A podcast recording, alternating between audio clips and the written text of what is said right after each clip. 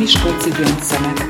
Egy Borsodabói Szentén megyei podcast múltról, jelenről, érdekességekről, értékekről és kocról.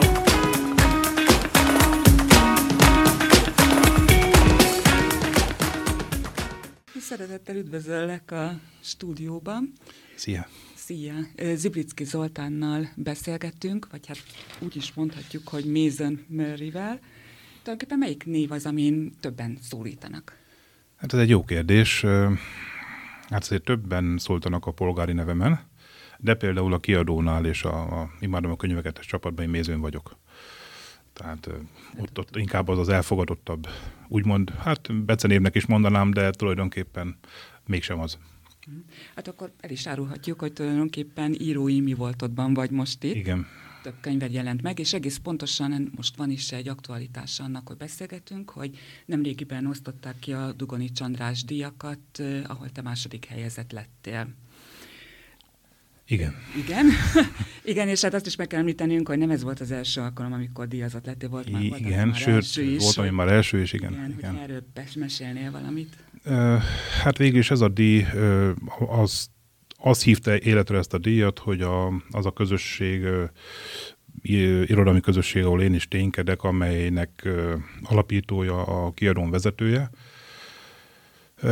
Hát ilyen küldetésnek tekinti tulajdonképpen, hogy a magyar nyelvirodalmat, a kortás magyar szerzőket segítse, amilyen lehetőséget csak van, és tulajdonképpen, mivel eléggé el van hanyagolva ez a rész, és ilyen közönségdíj a magyar kortás irodalomnak nem nagyon volt, ami tisztán közönségdíj, tehát nincs szakmai szűrője, csak azokat, tehát jelölteket, akiket a közönség jelöl, és a közönség szavaz meg különböző platformokon, tehát ilyen Google formokon, Facebook, a MOly aratlapokon, ugye ez a MOly a könyves közösségi oldal, aki esetleg nem ismerné,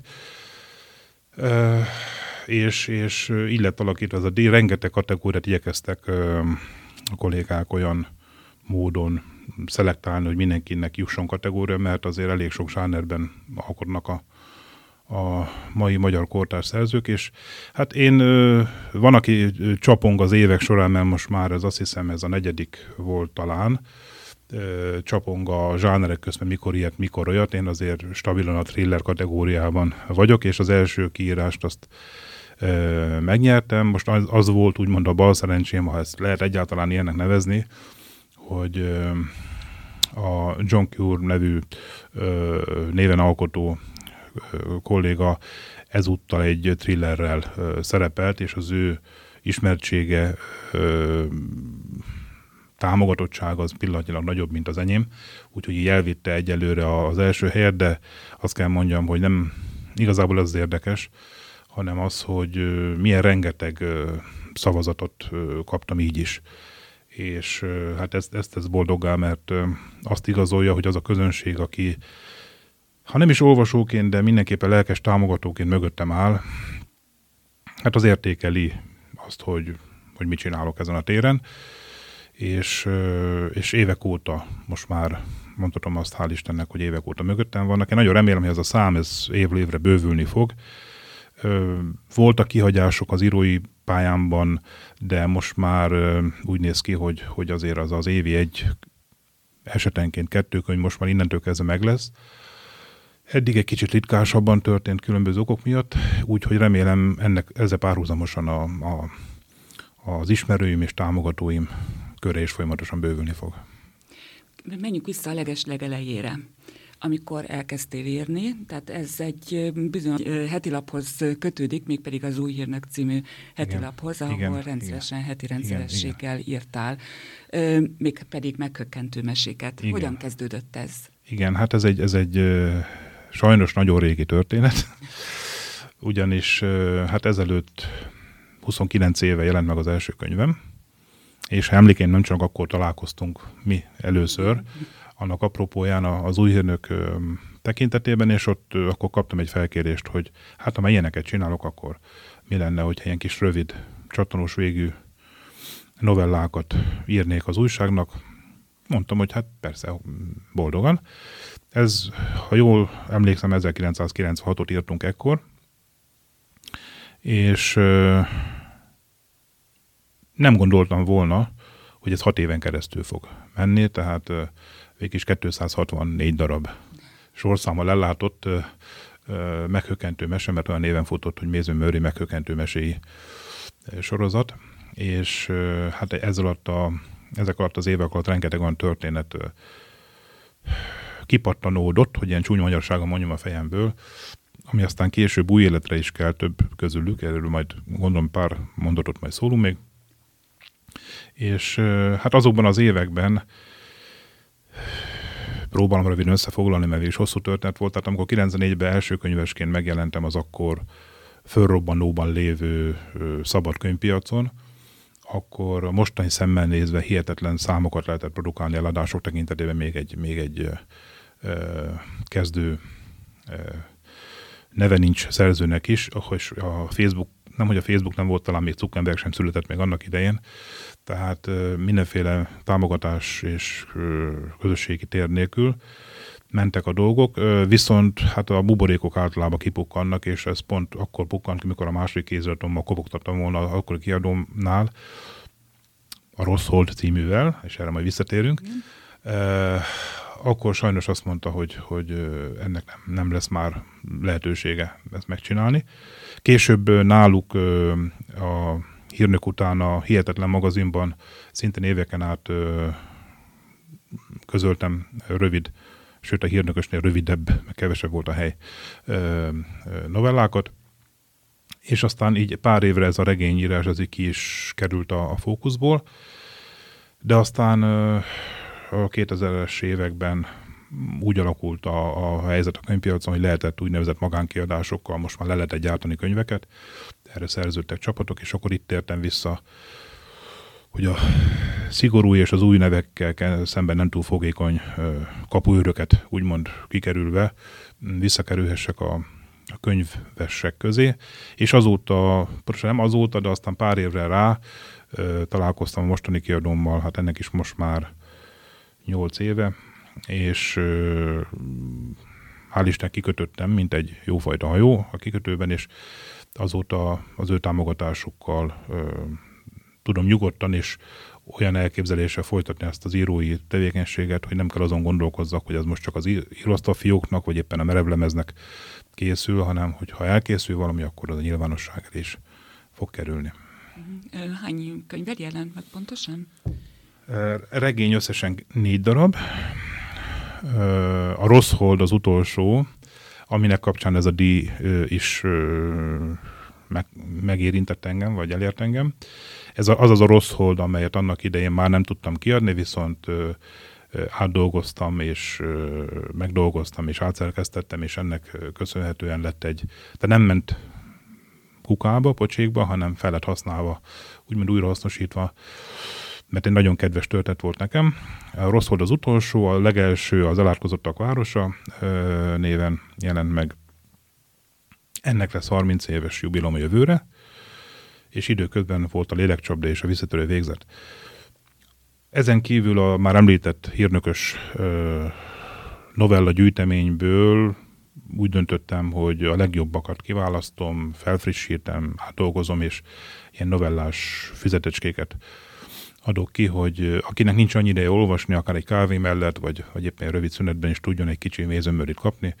Ebből egyelőre két válogatás született, hát már össze van állítva a harmadik, csak egyelőre más prioritások vannak, az valószínűleg majd a jövő év vége felé fog. Tehát összesen 4 plusz 2 jelen pillanatban, ami így kötett formájában van. Nagyon fontos megegyeznünk, hogy mi ezeknek a könyveknek a műfaja.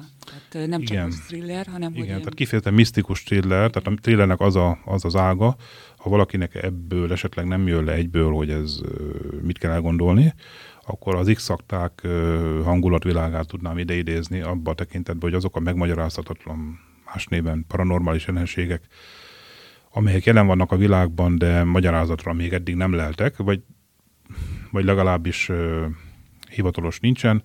Hát ezek, ezek köré szoktam általában egy reményem szerint szórakoztató történetet rittyenteni, és akkor így, így lesz egyfajta barangolás az ismeretlenben, mert azt ugye tudjuk, az x óta az igazság át van.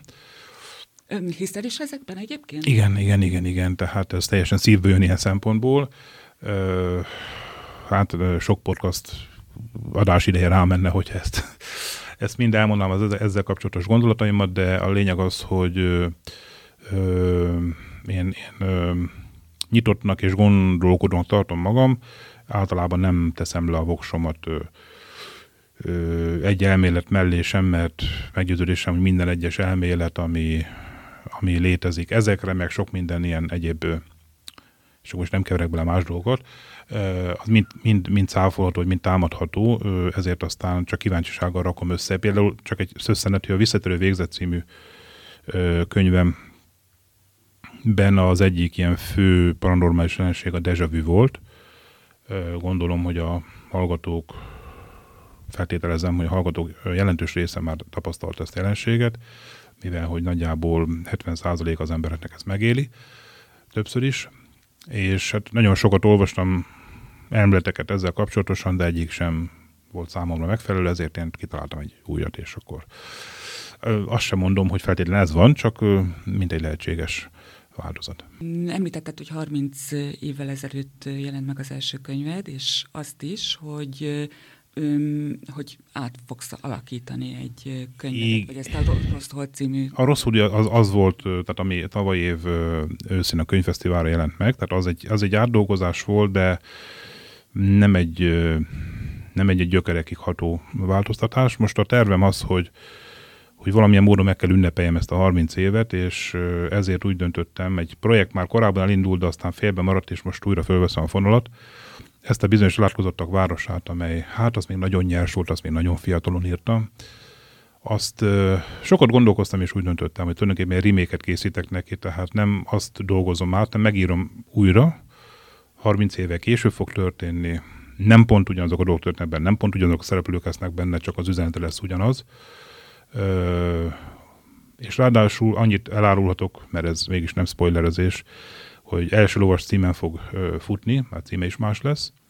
Az első lovas pedig ugye az apokalipszisre utal, és ö, hát sajnos a világ az elmúlt 30 évben számos jelét adta annak, hogy ö, van valami a levegőben, tehát kirobbanó háborúk, járványok, mindenféle dolog, amely hát tulajdonképpen bele, bele hogy építsem ebbe az egész történetbe, mert, mert ezzel még teljesebb lesz az a fajta félelem, amely ezzel kapcsolatban a szereplőket ö, és a történetet maga alá gyűri.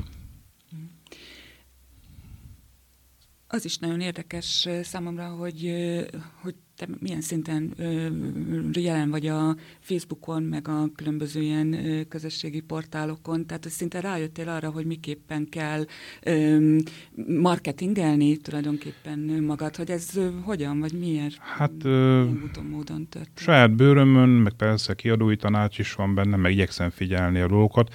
Messze vagyok sajnos attól, hogy ezt kellő, hogy mondjam, profizmussal csináljam, autodidakta módon, meg a saját fejem után menve.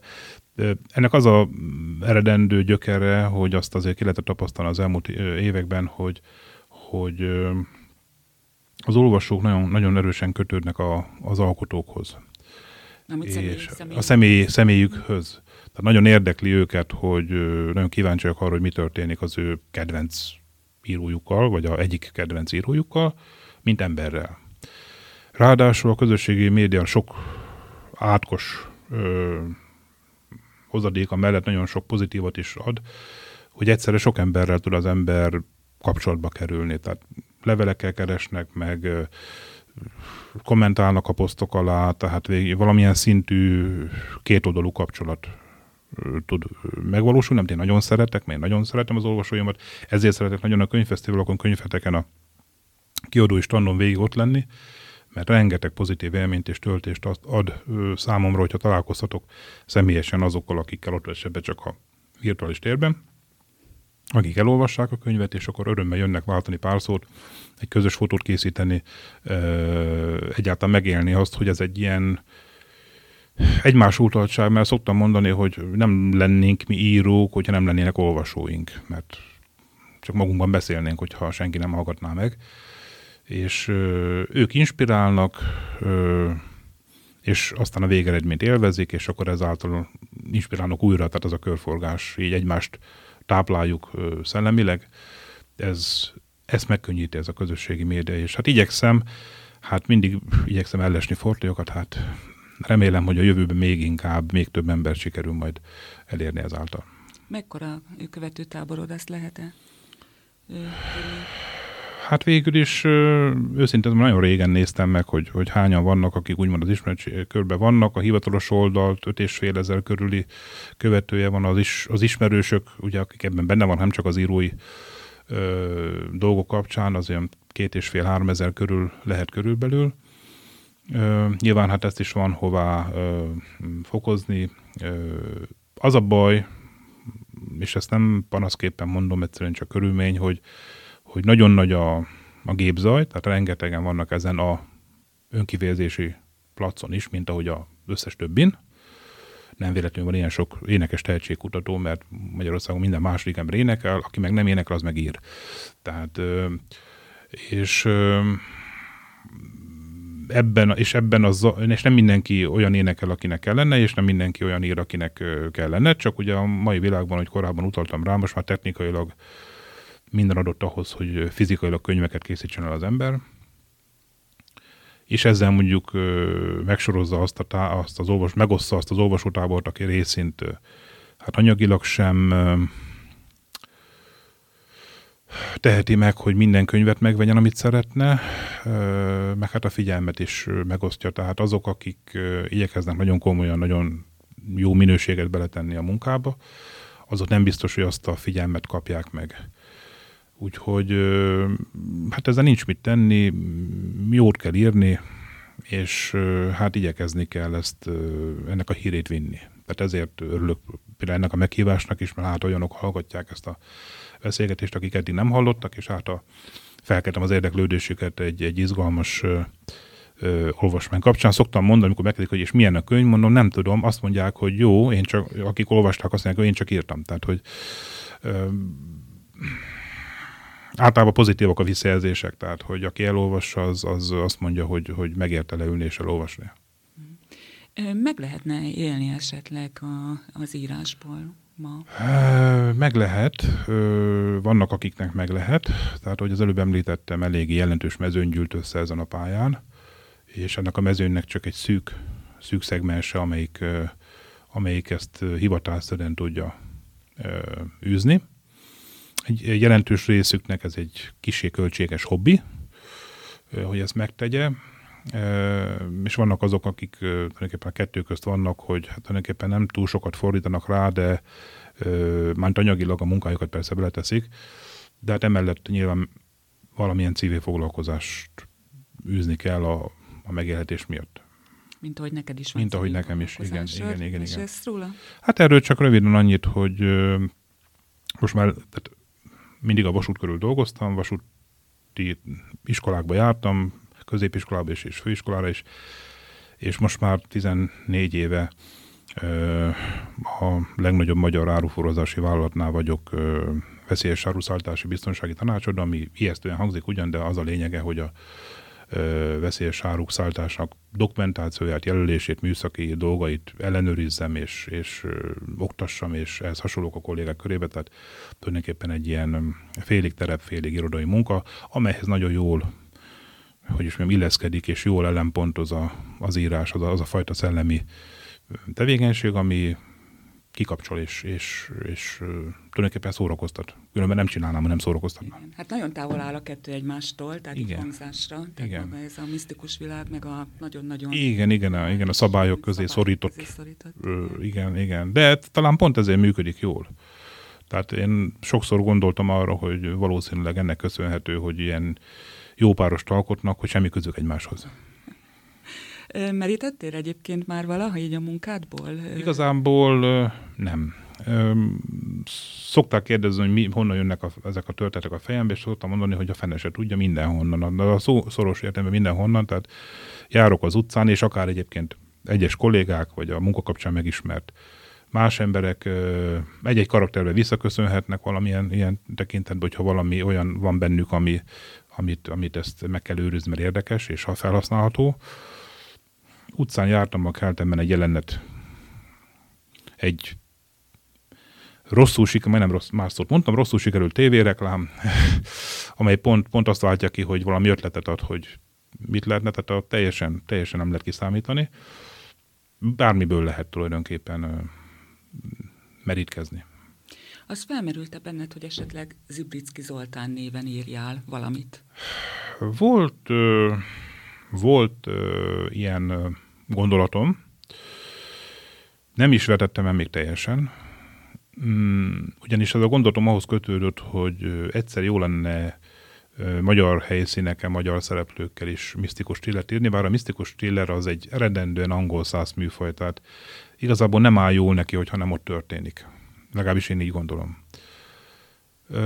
De úgy, úgy dédelgetem a gondolatot, hogy, hogy, hogy esetleg, ehhez persze az is kellene, hogy a Mézőmöri név, ami éppen most már 30 éves lesz, tehát egy eléggé bejáratott név ebben ezen a téren, hogy tényleg jelentsen egy olyan hívószót, hogyha valaki találkozik az Ibricke Zoltánnal, az úgy találkozzon, hogy tudja, hogy ez egyébként a Mézőmöri, tehát ar, arra a fajta stílusra, arra a, a hangulatra, arra a mesélési módra számítson, és akkor így ne hőköljön vissza, hogy ki ez az Ibricke, sose hallottam róla, hanem hogy tudja, hogy ő most, mint ahogy nem erejének is, tehát neki volt vagy 48 álneve, de nem erre is a néven is rengeteget írt. Vagy hogy tudjuk, hogy Lőrincel László az Leslie Lawrence is, tehát hogy tehát legyen az a természetessége. Hát remélem, hogy néhány éven belül eljutok arra szintre, hogy ezt, mert azért ez így birizgálja a gondolataimat, hogy jó lenne egyszer, egyszer hát kiváltképpen épp egy tegnapi könyvbemutató kapcsán, hogy, hogy, hogy jó lenne egyszer egy ilyen Miskolci helyszíneken játszódó misztikus thriller, az úgy igazán izgalmas kihívás lenne. És igen, igen, ott, ott voltam éppen tegnap, és, és innen ez is, ez is megerősítette azt a korábbi gondolatomat, hogy, hogy kellene egy olyan, hogy, hogy a mi általunk jobban ismert környezetben valamit olyat mesélni, ami azért nem biztos, hogy megtörténik minden nap. Úgy tűnik, hogy nagyon-nagyon sokat, tehát sok, sokat dolgozol, munkahelyed van, emellett jelen vagy a, a közösségi médiában. Mikor jut időre egyáltalán írni? Hú, hát igen, hát én már többször indítványoztam, hogy egy nap minimum 48 órából álljon, de még egyetlen kérvényemre se kaptam pozitív elbírálást a sehonnan. Nagyon kevés az a 24 óra, meg hát persze néha még aludni is kell, és az embernek vannak barátai, meg, meg vannak egyéb kikapcsolási területei, szóval nagyon szűkös. Most, hogy elindul egy projekt, ráadásul valószínűleg köze fog működni a Kierom által szervezett ilyen szerkesztői képzésben, az is, de az csak egy pár hétig fog tartani, várhatóan. Ö, tulajdonképpen projektírónak tartom magam, tehát hogyha elindítok egy ö, projektet, tehát elindul a regény, akkor, akkor nagyon rá tudom magam venni, hogy ö, akkor minden más tevékenység az a háttérbe szorul, vagy legalábbis hát kicsit háttérbe legalább, vagy nagyon háttérbe, és akkor minden, minden erőmmel azon vagyok. És akkor vannak a feltöltődési időszakok, amikor hosszabban nem foglalkozok írással, olyankor akkor, akkor minden más jobban előtérbe kerül. Tehát így ilyen kisé, kisé hektikusan, nem tudom másképpen, tehát mint ahogy az előző kérdésedre utalva, hogy én még nem tartok ott, hogy ebből éljek, tehát nem tudom úgy osztani az időmet, ahogy, ahogy az iklet jön, mert ugye ezt is tudni kell, hogy aki ezzel foglalkozik, az nincs abban a kényelmes helyzetben, hogy van most egy órám, mindig azt a példát szoktam mondani, hogy, hogy most faragok egy széklábot, mert éppen még arra van egy időm, a másik lábot majd holnap megfaragom. Sajnos az nem úgy van, hogy most van egy órám, ha éppen nem úgy jön a, a gondolat, az iklet, akkor hiába ülök ott a gép előtt, akkor egy mondat nem fog jönni. Máskor meg, amikor azt sem tudom, merre szaladjak az egyéb elfoglaltságaim miatt, akkor meg ott motoszkál benne, hogy hú, de kéne most, ó, annyi, annyi gondolat jön, hogy most kéne, de hát nem tudok. És hát ezt kell valahogy egyensúlyba hozni, hogy, hogy de hogyha tényleg ott vagyok benne, és csinálom, és a szemem láttára gömbődik ki a történet, annál jobban szippan be engem is, és, és onnantól kezdve nincs mese, akkor, akkor, akkor megcsinálom rá az időt valahogy. Akkor olyankor kevesebbet alszok, kevesebbre foglalkozok a barátaimmal, egyébek, tehát akkor ezekben az időkben akkor az írás a főszereplő. Köszönöm szépen.